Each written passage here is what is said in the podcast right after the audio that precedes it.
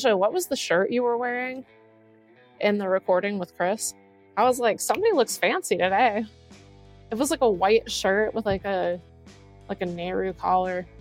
Oh yeah, yeah. So I was so I went to Arizona for like a wedding, just like a Desi wedding, like a Pakistani wedding.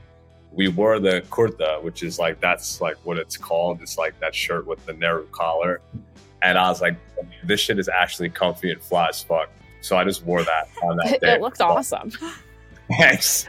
I love that that's the thing you notice. I don't. I talked to him for like an hour, and I did not notice the the swag change. Oh, because we're just you know we're just talking, so it's like hard to notice that stuff. Yeah. You know, but it, Yeah. I guess if you're watching, I also like don't pay any attention to men's fashion. I think it's one of my only like bad personality traits is like I don't I don't notice what dudes are wearing. Um, I Yeah. got to finally give my card to somebody, which is very exciting. No way. You brought I was- cards to Denver with you? I put them in my wallet. Um, Oh nice. and I was sitting next to this couple, and they were like, "Oh, you know, do you work for a remote company?" And I said, "Yeah, you know, we do like uh, tech hiring for like mid to senior level software talent, like a freelance marketplace." And she was like, "Really? I'm a CTO. Ah, Do you guys have like DevOps people and stuff like that? Like, I need someone not Sure necessarily full time." I was like, "Girl, our wheelhouse." do we have DevOps people who can help you out not necessarily full time? Indeed we do. That's our website copy. I'm making an ad. that actually like how you articulated that. That's like so clear. That's clearer than I articulated. So kudos. Yeah. I got words. Sometimes I feel like I'm so on point with how I explain what I do for a living, and other times it takes me like three or four tries. I'm like, why like, is it? "Ugh." It's literally my job.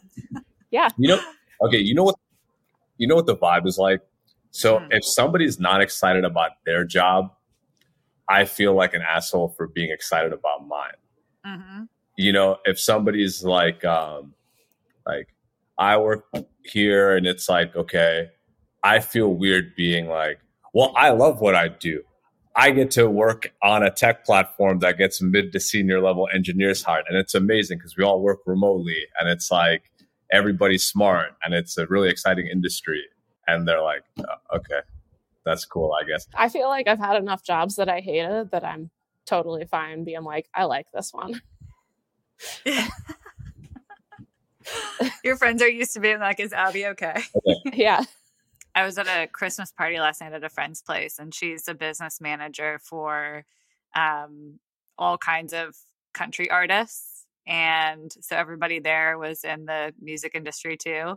And in those contexts, I'm kind of like, like everyone's bitching about their jobs, and man, it's so high pressure, and working with artists, and you know, the music industry doesn't pay anything, blah, blah, blah.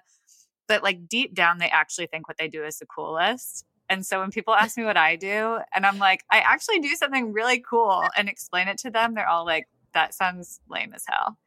You know? It's so weird. I'm like, you guys don't like, you don't like what you do, you know? And all the things you're complaining about, I don't have to deal with. But I don't know, jobs are weird. Yep. That yeah, totally. What's a good way to be excited about your job but not come off like you're bragging? What's a good articulation framework? I'm a bad person to ask because I brag.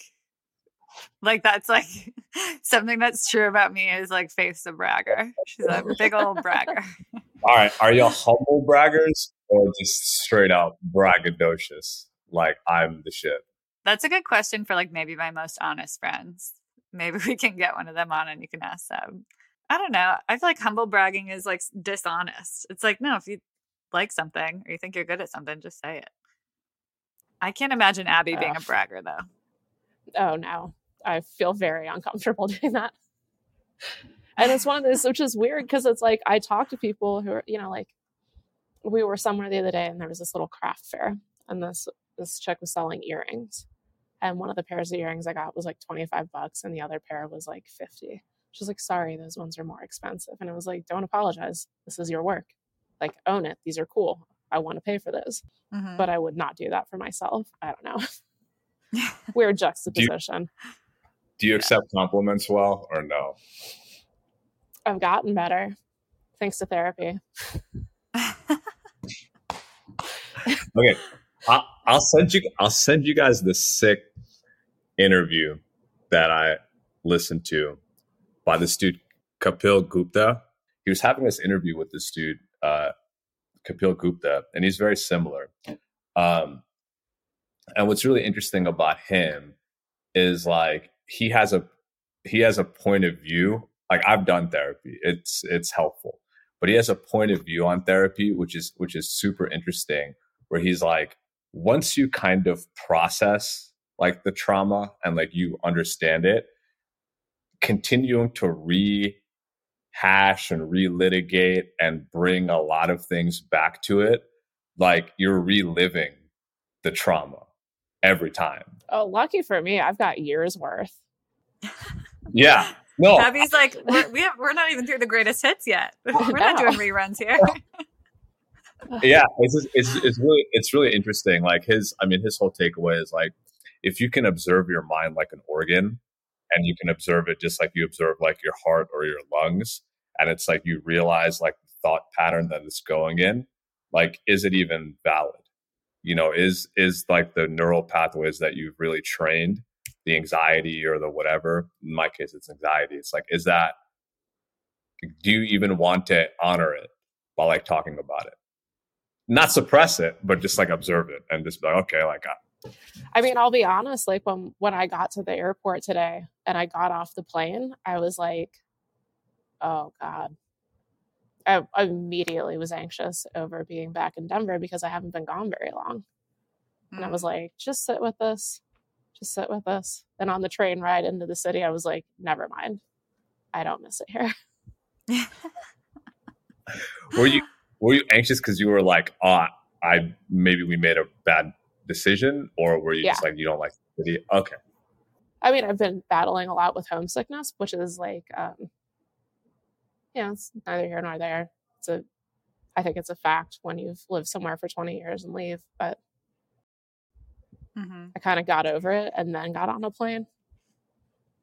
And now I'm here. I was like, am I going to feel all that again? And the answer is no. Yeah. I also feel like moving now is it's interesting because like previous to the world are largely embracing remote work, moves, I would assume a huge percentage of moves were because a job change happened. Right. And in Mm, those cases, there's not as much pressure to make the right decision in terms of place because you're going there because that's where your place of employment is, right? Like it's it's associated with job, which then takes pressure away from you for like making the right choice of the place to live. Yeah. And now that we're in this space where, you know, our team is remote, we can really live wherever. It's like online dating, you know, there's like endless options. And so, like, the, yeah, the anxiety around like choosing the right one and the pressure to like make a perfect decision is real, I think. And that's a, I don't know. I think that relationship is interesting. I'd be curious to see if other folks feel like that. I think it is, but it's also like on the flip side of that is like being able to work remotely gives you the freedom to like test those boundaries, hmm to be able to try somewhere that's new with like the, I feel like calling a job a safety net is like really a lame way to describe it, considering we all just talked about how much we like our jobs. but it's like to be able to have that that safety of like i can go explore places i can check this out i can see somewhere new and i still can be gainfully employed. Hmm it gives you a lot more freedom to kind of like find what works. Right. if in a couple of years i don't like where i live there's nothing there's nothing about working for a gun that stops me from moving somewhere else. Hmm So I guess it's like it's interesting because I would file this under both benefit and liability of embracing remote work, right? Like Yeah. the benefit is you can work from wherever and the liability is you can work from from wherever. And so like what if we just like never feel settled because there's so many options?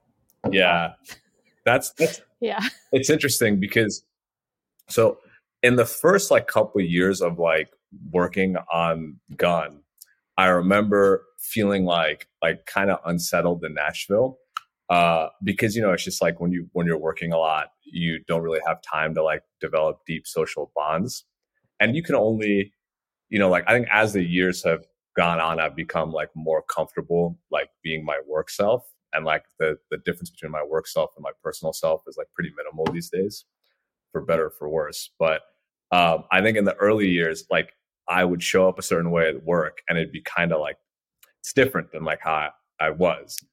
Plus, like not having any friends really, or like being able to really hang out a lot because you're you know you're working and Yeah. just focused on it. I found that like if you can develop really rich social connections and you have like, you know, things to do every night or you have things to look forward to, dinners, things like that. It's like most places are great. You can live anywhere, you know? Um but but then the question is like based on at least for me, it's like based on where I want to be are the like baseline activities that people want to do aligned with what I want to do, if that Mhm. makes sense. You know, so like my social circle here in Nashville, like we train jujitsu, we like to, you know, cook like good food and grill. Like, you know, Mhm. I'm not super into like the Broadway scene. That like doesn't matter to me, you know. Um, but I think if we had lived in Denver, I would have probably been like really good friends with people who hiked a lot and you know all that shit. So it's not much here. It's not many mountains here. So The Yeah. mountains are actually surprisingly far from Denver, so hiking is like a full day event. Oh, it's a commitment. totally, yeah. The front range is pretty close. You go hit that Bierstadt or something. I mean, where I was, where we were living before we moved was like backed up to mountain parks, um, but we weren't in the city. I want to go back to Telluride or Ah. Durango. I met a I met an older gentleman on the plane to Arizona. He's looking like a freaking cowboy. And uh, oh, this is actually a really good story. I'll tell you guys. So, so this was like Thursday morning, and I had stayed up really late, just like wake up, and our plane leaves at like six fifty five. So I wake up at four after going to bed at two, and I'm like, shit, I'll just snooze for like 30 minutes. And then I was like, wait, what am I doing? I have a flight to catch. So I pack, get everything ready, and um, drive to the airport. And there's like 30 minutes before the plane leaves at this point. And I'm in the TSA line. And so I'm like getting into the line. We got to get you pre-check first of all. I have pre-check, but Okay. but but with my name, sometimes it doesn't like sometimes there's an S and if you Oh. miss a letter, it doesn't anyway. Yeah. this older dude next to me. We were just talking. I'm like, damn, dude, like my flight leaves in like 20 minutes. He's like, yeah, me too. And we were like, oh yeah, we're headed to Phoenix. I'm like, oh fuck. Okay, so then I I just went for a hail mary and I just like yelled like, hey guys, like our plane leaves in like 20 minutes. Can we just cut the entire line? And like everybody was super cool. So we got through the thing through TSA. We skipped the whole line, got to the front, put our shit in, and then like we just sprinted together to the freaking gate and we made it. And so I was like, if it was just me, I would have been an asshole. But because I had this other dude and I felt like I was being altruistic while also being selfish and like let me be an asshole, but like in a way that was helpful. So what I a could life hack. Totally. I was like, I'm being an asshole on behalf of somebody, which Yeah. feels good. It's like, man, I would have probably missed this flight. Like I was resigned to. I was like, okay, I'm gonna pay a fifty dollar flight change fee. Like, okay, I'm ready, and I'll show up there late. I missed the first hike that we do, but I was, I was so jazzed. I was like, damn, You did it. we made it. Uh, one day when we're not recording a podcast, I'll tell you the story of when I was 19 years old, flying from Nashville back to Colgate and was so hungover. I very nearly missed my flight. It was before the days of Uber or Lyft. I stole someone else's taxi um, and ended up having a super eventful flight back to uh, Utica, New York. So one day, just One put a pin in that. What? Or what? What was one event? Um, uh, it's too gross. I can't tell you. I miss the. There were no there were no puke bags in the uh in the behind the seat compartment, and that was a huge issue for me. Um, I did a lot of growing up between 19 and uh 30 years old, you guys. Okay. Um, How old are you? Twenty eight. I know I'm 30. I'm just kidding. Come on, let's get into it. so when we first started, I was in Nashville and I was in Nashville because I just come back from China and I needed to get shoulder surgery. So I was like, okay, let me chill at my mom's house and get my shoulder repaired. My buddy JP, he was in Pennsylvania. Phil, yeah. Yeah, like Harrisburg. Um, actually, technically New Cumberland, which is even small. Yeah, smaller than Harrisburg. Y'all know. Yeah, if you know Colgate, you know Bucknell. That's like Yeah. yeah, totally. Rich, he was in Berkeley, and so yeah, so we were all remote initially. I mean, this is this is like really honest, so don't hold this against me. But we like basically drew straws to figure out who would be CEO. That was, it was just like so random. It was like there's no decision making process. There was no weighing of skill sets. It was kind of like, okay, this person. So I was like, okay, well now it's my job to like find money or like find customers. I guess I'm like, that's like what I need to do. So we just started like you know I like googled like Nashville startups and I found the Entrepreneur Center. That's like that's how we became kind of Nashville based. hmm And I feel like between that time and when I joined, like most of what was happening was happening in Nashville, but we had folks kind of like sprinkled in here and there who were distributed. But like the culture was very much like we're in the office and that's how we do a lot of our collaboration. Mm-hmm. And I think like collaboration tools, I don't know, even when I joined four years ago, I don't know that we would have had the kind of like practices and infrastructure to like continue moving fast remote. I think it just made sense in the early days to work together, you know? And I think like when there's not a lot of like market validation, like the social validation of like seeing your peers and like just like grinding, like you felt like it was more real than like it's like working for a computer and it's like two people, you know what I mean? And so yeah, we definitely took every opportunity like, you know, JP would come in and like stay with me at my mom's house, or like we'd fly to the Bay Area and stay in an apartment that Jumpstart had to go see Rich. Um, or we, you know, we'd meet up here and there in DC. That was pretty valuable. And then obviously when it was Tyler Ledge and I and you, it was cool to come into the office and Tracy and like like Mhm. that was cool. It's the same thing. I felt like it was validating. It's making me think of like one of the things that I often think that I miss, which is like the osmosis of being in the same place. Right. Like there's things that I would learn and pick up on and kind of flag is like, wait a minute, like that's an interesting problem. Maybe we should solve that. Not because anybody said it directed at me, but because we were like all working in the same place and it just kind of like surfaced. At the time, just like at the phase we were at, that's that was really valuable. And even like before we officially went remote at the start of the pandemic, we were getting to the size where that was really no longer helpful because we were big enough that we really needed people to be siloed. And it was like, no faith, like, please don't jump into the sales process right now. Like, we actually like need you to be doing marketing, you know? Oh, I'd I'd get too stimulated at work. Like I mm-hmm. would legit get too stimulated because I I like I like the vibe and I like talking and being around people. And I would just like leave the office at like five thirty or six and just be like, I- I like had so much caffeine. I had so much social stimulation. I can't function. I like and I'm I not. didn't, I like never got things done. You know, like I talked about like a lot of different ways to do the things that needed to be done, but I never felt like I was leaving being like, cool, I can check that off my list. No, yeah, it was it totally it wasn't like a consistent like uh productive burn. Like I could maybe do that if I was like really disciplined like, okay, I'm gonna go to the room and I'm gonna sit in there and I'm gonna check these things off the list. And I'm gonna be rude to anybody who needs to have a conversation with me and Mhm. just focus on this. But then I'm like, then why am I here? Like, what am I doing here? You know, Right. I think part of that is the space, and part of that is like we like each other, and like we kind of just like got people that meshed well Mhm. as a company. But I think people generally want to look like they're productive. Oh yeah. And not even there's something about looking productive that eh, like calms my anxiety. that it, it's not like, oh, I look productive, so no one else no one's gonna think that I'm not productive, but it's like I don't know. I almost trick myself into like going through the motions of productivity is like a a good day.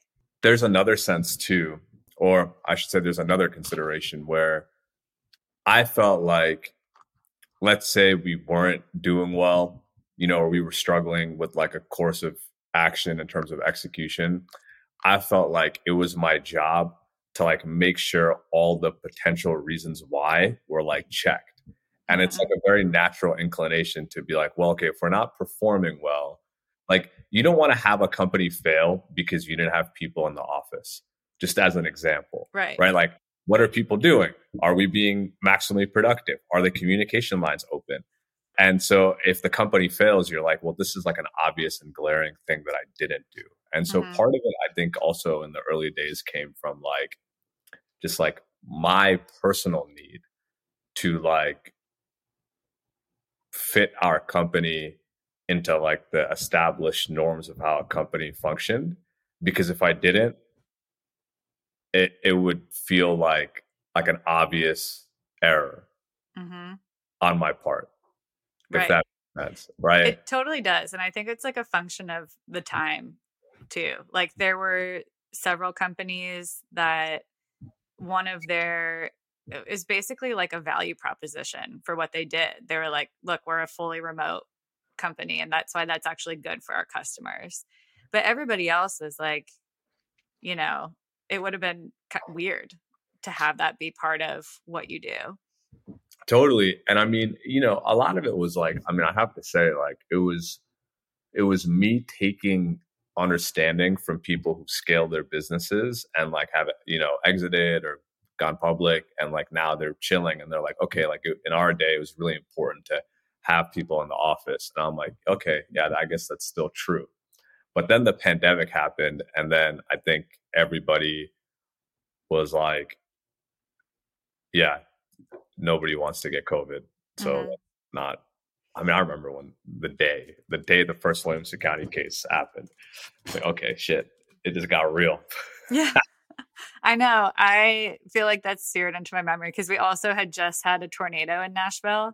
Yeah. So it was like, it was just like a week of also Tasia in January of 2020. You were like, guys, I think COVID's going to be a thing. And you had like this whole contingency plan. You're like, this is like, you know, what might happen and blah, blah, blah. And then uh covid was a thing but it was like after the tornado so everything was so uh, it was just a crazy couple weeks. I remember that i think i'll remember that forever. Do you think that you guys would have eventually gone remote? Or like what do you think the timeline would have been to going remote if the pandemic hadn't happened? Or would you have? Mm, i don't know. Honestly I think one of the things also with like with a new new business is like it gives you, you know, where like you were saying that um, people think that it's like a it's a value prop that you work remote. I think it's also like a there's a part of like a new company starting where it's like a legitimacy thing where it's like we have an office, we're based here. This is where everything happens for like a newer company.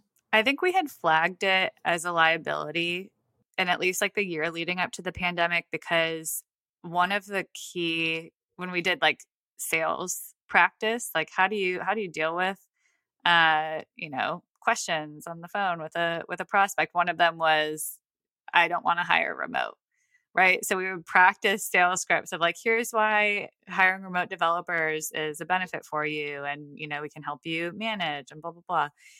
And so for like a year we were having lots of internal conversations like is it a liability for us to not be a remote team and also have this be the core value that we're trying to sell to folks? Totally. I also remember being like, okay, if we need to hire like executives at some point and we need to hire them outside of Nashville, I don't want to make somebody's family move here and then I have to let them go later because I'm going to feel like an asshole like that was actually i was like how am i gonna like navigate that like because this city is not was not mature enough a couple years ago to have like a lot of sophisticated later stage executives mm-hmm. in the tech industry i would say healthcare sure every fucking person's in revenue cycle management but like you know not like uh tech shit you know. And so I was like, how the fuck were we gonna do this? So we were like, we had some remote people and stuff, but I think when we had the remote people, we were in the office, there was always a disconnect, right? Like, I at least I felt that way. I'm like, this person's over here on an island, and right. we're in the office, right? And then I, so yeah, it was it was interesting. I do like working remote, but every time I hear that like people are like, "Oh, going into the office, we're gonna see everybody," there's just like that that little tinge of like, I want to see everyone. I miss it a little. yeah. Yeah. I hope that we would have been rational enough to eventually end up at remote mm-hmm. as a default.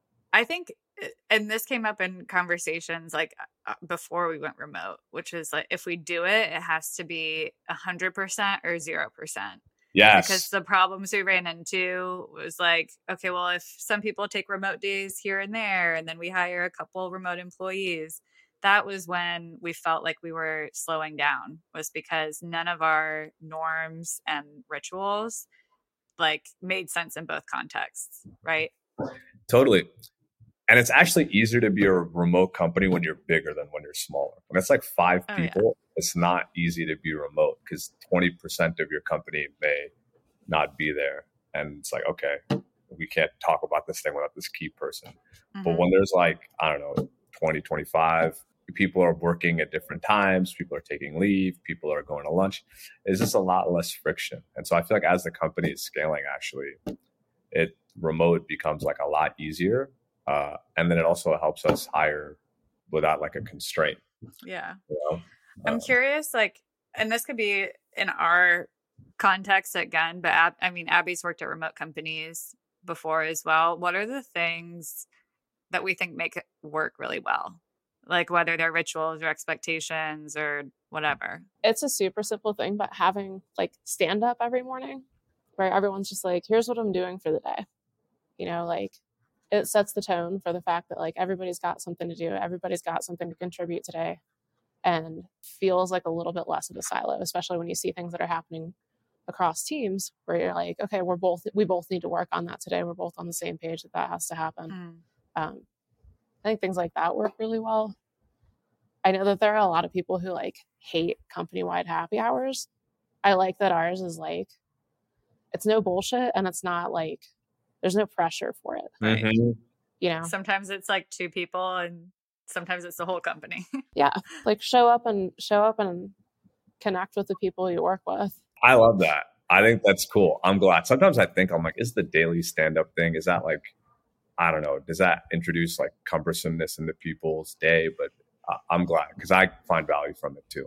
Mm-hmm. Um, I mean, I think we'll eventually grow to the size where like doing that for the whole company in one channel is probably a little cumbersome. Yeah. But it's like, yeah, we're still small enough that it's like having that visibility keeps people from being super siloed. Exactly. And I've like more than once just by like reading everybody and we do this async that's probably worth calling out. Like, yeah, we don't have a live stand up with the whole team and we've got folks in lots of different time zones so you know you can kind of read it throughout the day and um but anyway like more than once in the in our like daily reporting channel i've flagged like oh shit this person on a different team is actually working on the same thing as me like we both zeroed in on the same problem and we should probably collaborate. Or um like this person is working on something that i think i could contribute to and like we just wouldn't have those conversations otherwise because we're not sitting in the same open office space. So i feel like that does a good job of like condensing what you would get by sitting across the room from another team during the day into one quick list of messages from your colleagues that you can run through you know while you're refilling your coffee and get a sense of the world. Yeah another thing that i've noticed in uh, other remote jobs that i've had is like having teams in different mm-hmm. places mm-hmm. offers you a different perspective. I mean, this was, I think, especially important when I was like, I, what the the company, the first company that I was a dev for was an international money remittance company, mm. and um, there are a lot of cultural differences around the world. Mm-hmm. And when you're sending money to like hundreds of countries, you need the perspective of somebody who's not in your office, mm-hmm. somebody who's not like the 20 person dev team in Denver has no idea what's culturally appropriate for the team in Bangalore. Right. When you pay a bribe in India, you don't hand them the money. That's going to be my thing I learned. I feel like um, we started doing this before we went remote, and it kind of like just trickled through into our remote rituals. But every Friday, when we do our daily reporting, people share something they learned that week and something they're grateful for. And especially with new teammates on remote teams, people who don't work directly with them every day don't have an opportunity to learn like what are their kids' names? You know, what do they do outside of work? What you know, just these things that and again in the office you would absorb through osmosis it's really difficult to do that in a way that doesn't feel like weird on a remote team Forced. yeah and this like Yeah. because it happens every week and it's a ritual like sometimes you can tell people like phone it in and sometimes it's actually you know something that they really want to share and that's okay because it happens every week and i don't know i think that that's like a really cool thing that we might have accidentally stumbled upon but i think other people should do It's cool also that like you then learn the personalities of people by finding out what they think is interesting. yeah Yeah. it's, yes absolutely I think going remote has taught me a lot of acceptance in a way where like my disposition is like when I have like anxiety or uncertainty about something, I want to like really tightly manage the process. I want to be like, okay, the, you know, we want to hit this growth rate. We're not hitting this growth rate. I need to tightly manage every activity and make sure every uh, unit of time across the entire company is efficiently allocated so that we can accomplish this goal. Like that's like my default posture in like everything, right? And so like when you're remote, it's actually impossible to do.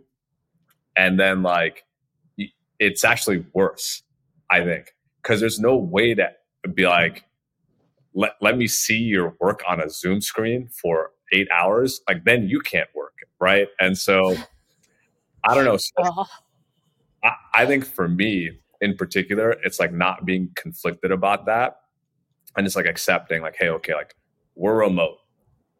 That's it. And like we will have to trust that people will allocate their time effectively to the extent that they can. right And that at least that lack of conflict for me has given me like way stronger conviction and like maintaining a remote company. And it's it's good because I think like from a cultural standpoint, like you generally want, at least my understanding is that people want to be left alone to allocate their time effectively. and you know, like you should. Are you comfortable in the people that you hired? That they, you know, like you hired people who allocate their time appropriately. Not always, Yeah. but that's a personal problem. And when you, right. right, yeah fair. But it's like something I think that when you when you move to remote, you kind of have to like. It's something you probably have to work on. I think that the tough, I mean, this is like super meta, but I think the toughest thing about management, even remote or not remote, is figuring out how much of this thing that you don't like is your problem versus somebody else's problem. You know what I mean? Yep. Like how much of this is internal conflict and something that you can control and better manage to, and how much of this is somebody else's problem. And I think remote just shifts the context a little bit for you to be forced on the more important things because you're not really focused on shit like are they showing up at 905 or 805 and leaving at 419 Mhm. right like you don't really worry about that shit you just can't it's like impossible to worry about that so you focus on like other things and i think healthier things when you're trying to manage a team Things like did did we meet the goals that we set for the team? 100 Right. yeah things that are measurable You know, yeah if you can meet those goals and someone was working at 6 a.m. and someone was working at 9 p.m. and the goals are still met. but then there's this there's this meta level of are the goals people are setting are they aggressive enough or are they pricing in a more comfortable and slower paced work well Like- and also like our goals are so I, I, it takes a while Well, I'll tell you, I overshot way hard It- this this quarter. Anyway, I was like, you shouldn't have done that. That was too many things.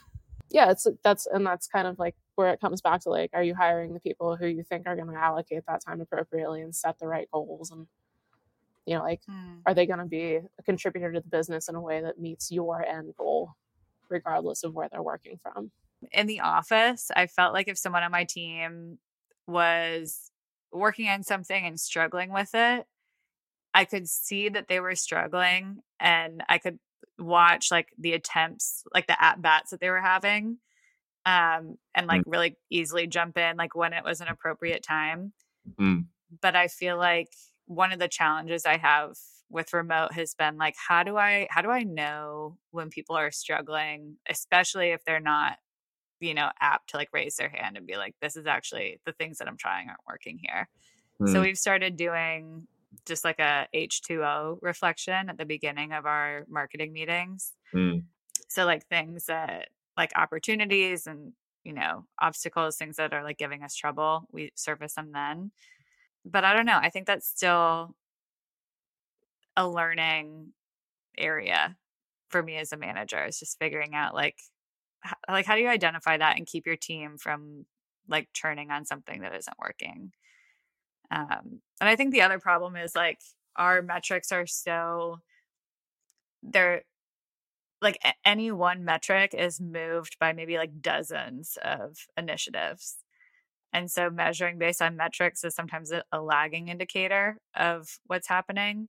So again, like trying to balance like how what's the right amount of like insight into the work that's happening compared to just, you know, the stance of like do whatever you got to do to hit these metrics? Uh, I mean, the way that I think about it is like, at least the way that I've like reconciled it is like, when it comes to management, which is different than leadership, I mm. think.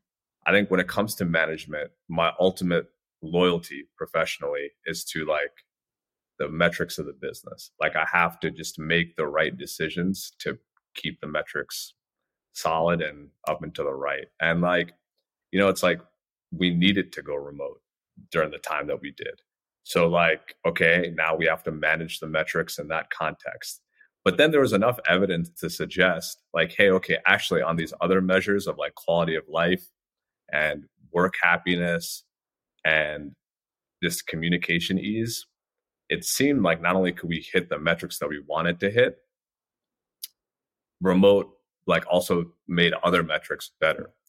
Uh, right. And so it was like obvious, I think, to all of us in the company, let's just stay remote. Um, maybe that'll change at some point. I don't know. But I think from a management standpoint, like I think it was like really clear. And then from a leadership standpoint, which I think is different, it's like good leadership is like not about me. It's about to what extent I'm able to meet the needs of like the team and like to what extent I'm able to balance. Like, I think people need safety in work, obviously, but also there needs to be some level of uncertainty, challenge, and like change. Mm. Right. And actually, people exist on different spectrums. I mean, they exist on different points on that spectrum. Mm-hmm. Like, some people want a lot of safety, some people want a lot of uncertainty, right? And a lot of growth and a lot of change. And so, like, how do you kind of balance that organization from a cultural standpoint and how do you kind of give people that? And i and i feel like remote has helped the business metrics and then from a leadership standpoint it's like people are actually able to trade off on the growth versus comfort spectrum more autonomously than in an office. Mm, is you kind of yeah like you establish your own work patterns right and like then it's our job yeah. as leaders to figure out like if where they naturally fall is in accordance with the culture of the company. Mm-hmm. i don't know. It's been it's been good i would say. Well we are getting an office. We're going to buy a building and put a gym in it and put some jiu-jitsu mats in it. So is that an office or is that like a an off-site for tasia? Why not both? Why I mean, not both porque no los dos? Yeah it's happening. I mean, maybe next year, maybe the year afterwards, but um, yeah, we're gonna get a spot. And my hope is that it's got a little bit more private meeting rooms, mm-hmm. and like it's in a sick part of town, and people can come in and work. People can do whatever they want there. Yeah, hopefully, mostly working. Well, but, I was uh, gonna flag that as like kind of the next, like if if this is the state of the world today, and we've got a couple challenges, but we also have a few things that we've done, like as a ritual that have helped us perform really well remote. I think like the next horizon for us is figuring out how to meaningfully get the team together physically um, on some sort of regular cadence, whether that's like annually or twice a year. Um, because I don't know, I feel like the the teams that are often highlighted and like people who do remote the best have some sort of like get together on a regular basis. No, we should do it. I mean, there was like a virus that was killing a lot of people, so I'm down yeah. to do it now. You know? I know. Yeah, this is like the first year where I would comfortably be like, yeah, we should buy flights for people. yeah, and I, don't get me wrong. I was over COVID pretty quickly, to be very politically neutral, but like also like you have to respect the inclinations of other people. Mm-hmm. And it's like, you know, you don't want to have an offsite and then half the team is uncomfortable traveling. It's like, right. this doesn't make sense, you know? Yeah. So, yeah. well, hopefully we'll be able to do that soon. And maybe get next the, year. Yeah, get the team in the uh whatever this new office space is. Yeah, I mean, aren't you in charge of planning the offsite? Like, yeah, exactly. Okay. So I, I vote two options, one okay. of two, and we can do both or one. One is like pretty easy. We should do like some sort of like thing in Tennessee. Like there, like like there's like Blackberry Farms. Obviously, mm. there are other ones like that that are like retreats. You know, that are like actually they have conference rooms and meeting rooms and like all this shit. Maybe you were telling me about one of these places. Probably uh, not.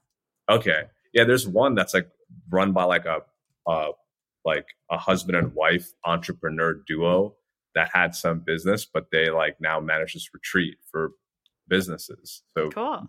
Yeah. And then the second is like a music festival, like an electronic music festival. Veto immediately. yeah. Immediately now. like, like, I would love to go to Vegas. I want to check out. There's a uh the grotto. That is in the Playboy Mansion. No, no, not that one. It's like an underground music venue in Eastern Tennessee somewhere. Okay. It's not the caverns. You said underground. I'll look into it. The cat. I, will send Faith yeah. some information. Okay. Please do. I just I just made an Asana task, so um, I will plan the offsite soon. Oh, that would be sick. We'll have people flying in from all over the world. I know. I that'd be that'd be legit. I mean, I don't envy Steve. Yeah, or or or David G. I mean, right. Yeah, at least it's like kind of the same ish time zone. I feel like the hard part is trying to get from like Asia to anywhere in the US. I feel like one of the other benefits is by nature, remote requires that everything is documented because you're you're communicating async by default.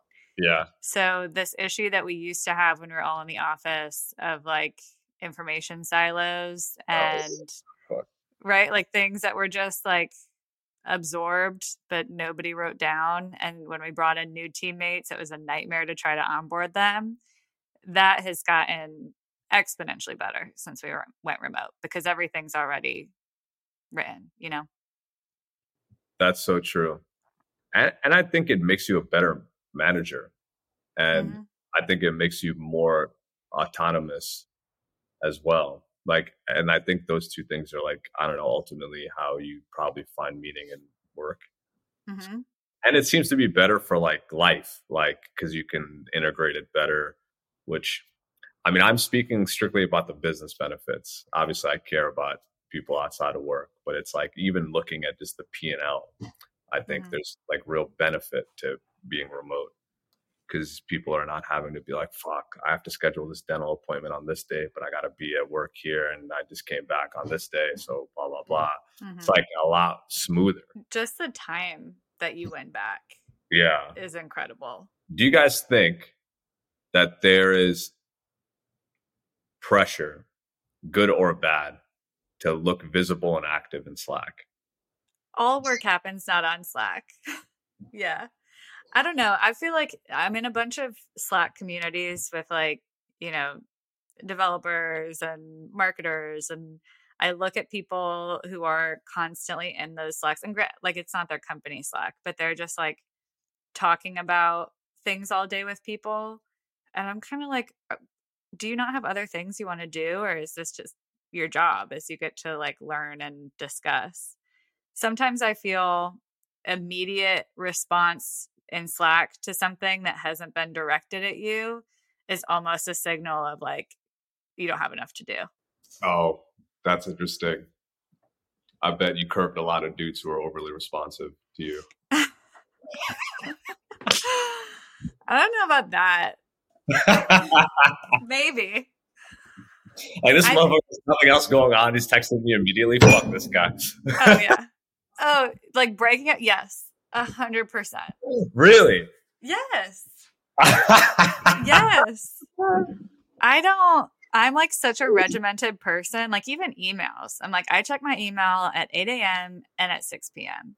And if you email me any other time during the day, like I'm not gonna it just like interrupts your flow. And I feel the same way about text. it's a good signal though. You're right. If somebody's like really responsive on Slack, you're like, like, what are you doing? Just why are you talking to me? But then uh, I'm like, why am I talking? or just like happen to be on. I don't know. I don't want to. I think the point is that judging using Slack as like any sort of indicator of productivity is innately flawed because some people's jobs are talking on Slack all day, and some people's jobs require that you actually are not on Slack. That's so true. Like to be a to be a really great writer and content producer, Abby needs to be in a state of focus like 90% of the time. I don't know. I feel like it it depends on the job type. But it is like such a it's interesting that there's pressure there to look like to make sure that people see you on Slack. I think that was maybe like an early thing for me when we first went remote. Me too. I mean, I would all, I, I would, I would feel like it was like my obligation to to make that pressure known Mm. because I'm like, oh, like where I work, it's my job. I need to act like you know, you need to be on Slack all the time because it just felt like a variable that I needed to control hmm to get performance. You know, then you kind of mature and you're like, eh, doesn't really fucking matter. Because like you said, how responsive somebody is on Slack doesn't affect their work quality. So And it might like negatively affect their work That's quality true. depending on the kind of work they're supposed to be doing. yeah, I think that performance, like poor performance, is so incredibly obvious in the actual work product that we don't need Slack to be like the indicator, you know? Yeah. But Yeah. that was that was a lesson I think we had to learn because like you said, when you're in the office, the ability to like see somebody tippy tapping away on their keyboard is such a mental, just like anxiety reducer, you know? yeah. So we were trying to like recreate that via Slack. What feels like the easiest way to isolate is it the thing or the person or is it me? Is what's like visible to you. And in our case, if we're mm, talking about employee performance, the thing that's visible is the little green dot next to your name on Slack or how Totally. fast you respond to my message. Totally. And I mean, to your point, it's like you actually get a more objective view at reality and of performance with like like space, like physical distance, and like like okay, I am not seeing this person, so what's the work product output? And then yeah, the next level is like not caring about if their light is green or not Yeah.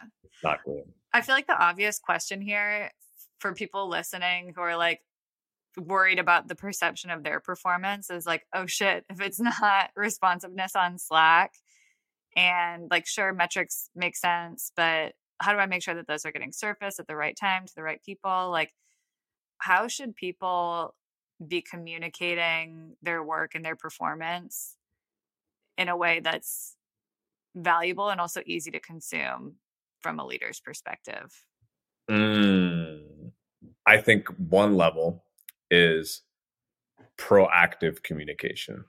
hmm So, you know, whether that cadence is like daily or twice a day or once every two, three days, I think like there's a lot of different tactics. But I think the philosophy is like it's better to communicate proactively about a roadblock or about progress or about stalled progress earlier on than it is to like wait until there's a problem and that there's no progress Or wait until somebody asks about it. hundred hundred percent like, hey, how's this going? That which is like fine. Usually like that, hey, how's this going? Do you need help? Like that's fine. But it's like when it's like, where are we? Or like what's going on with this? Um, in that certain tone, then it's like a little bit different. And that's actually something like I've I've noticed like that that's been really helpful, especially because you know we're now three months, four months into like having a board and like having and like you know from a governance standpoint like the ceo works for the board. Mm-hmm. i'm on the board but like it's like i have to put on like my i'm an executive and i'm hired by the board to execute the strategy that that we come up with. And so like i take that kind of seriously. So trying to honor that relationship is like proactively communicate even in between board meetings. If there's a problem make sure that that's addressed and like light, you know, text message sometimes even. Mm-hmm. Hey, we're struggling here, but I'm on it. Boom, like done. And so proactive communication. And then I think like the right cadence for the proactive communication. I think generally if you're like, let's even say like you fall on the median point of like the EQ spectrum. Mm-hmm. Your instinct on how often somebody wants to be communicated with is probably right.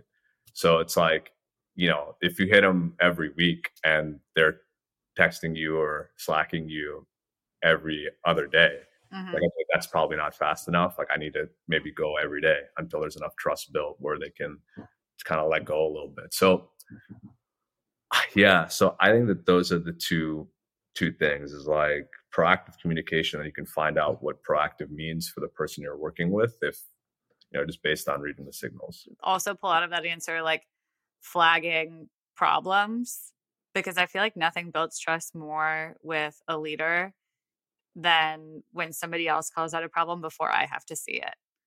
You know, because if I'm the one who discovers, like, guys, like this thing is not working the way that we thought it was. And they're like, oh, yeah, well, you know, we're, we've been addressing it, blah, blah, blah. It's like, no, I, I shouldn't have had to have called that out. So I think, I think it's like a a frequent mistake because it feels kind of antithetical to what reporting up should feel like, right? Like we think of reporting up as like, look at all these great things that I've done, when in fact, the thing that makes leaders feel most like in the loop and comfortable with your work and performance is when you tell them about shit that actually is not working the way you thought it would. Totally. Yeah, totally. And eh, that's interesting too, because it's like I've had, I've had to balance like maybe not being so problem oriented and being a little bit more success oriented because there's a balance, right? Like you don't always want to talk about problems. You want to talk about progress because it's exciting.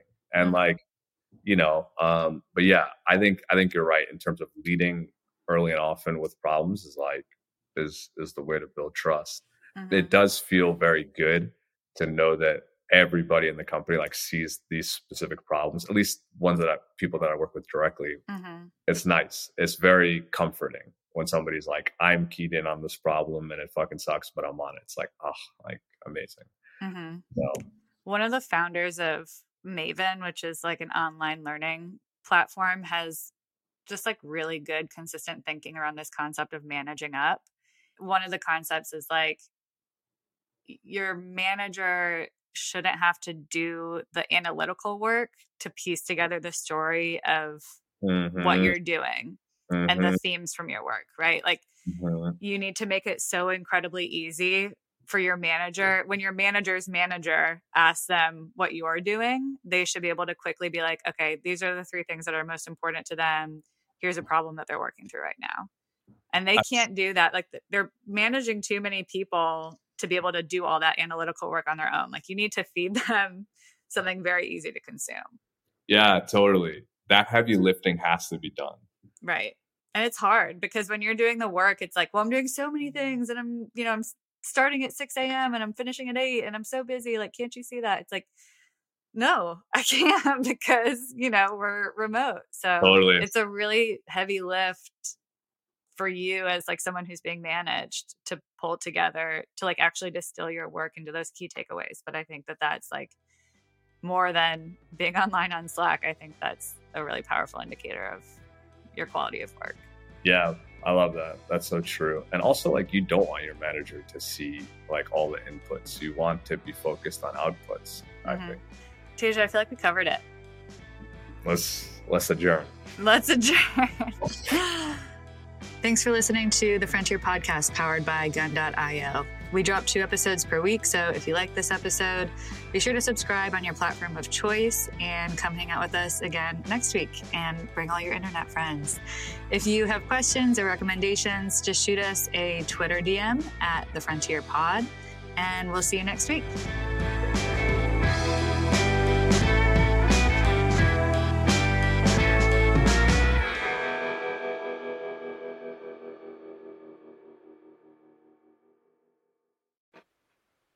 Thanks for listening to the Frontier podcast produced by Gun.io. We're the only freelancing platform where engineers actually go to hire other engineers. If you want to learn more about how to hire or freelance with us, head over to Gun.io and get in touch. Let us know you heard the podcast, and we'll pay for your first 10 hours with a kick ass engineer.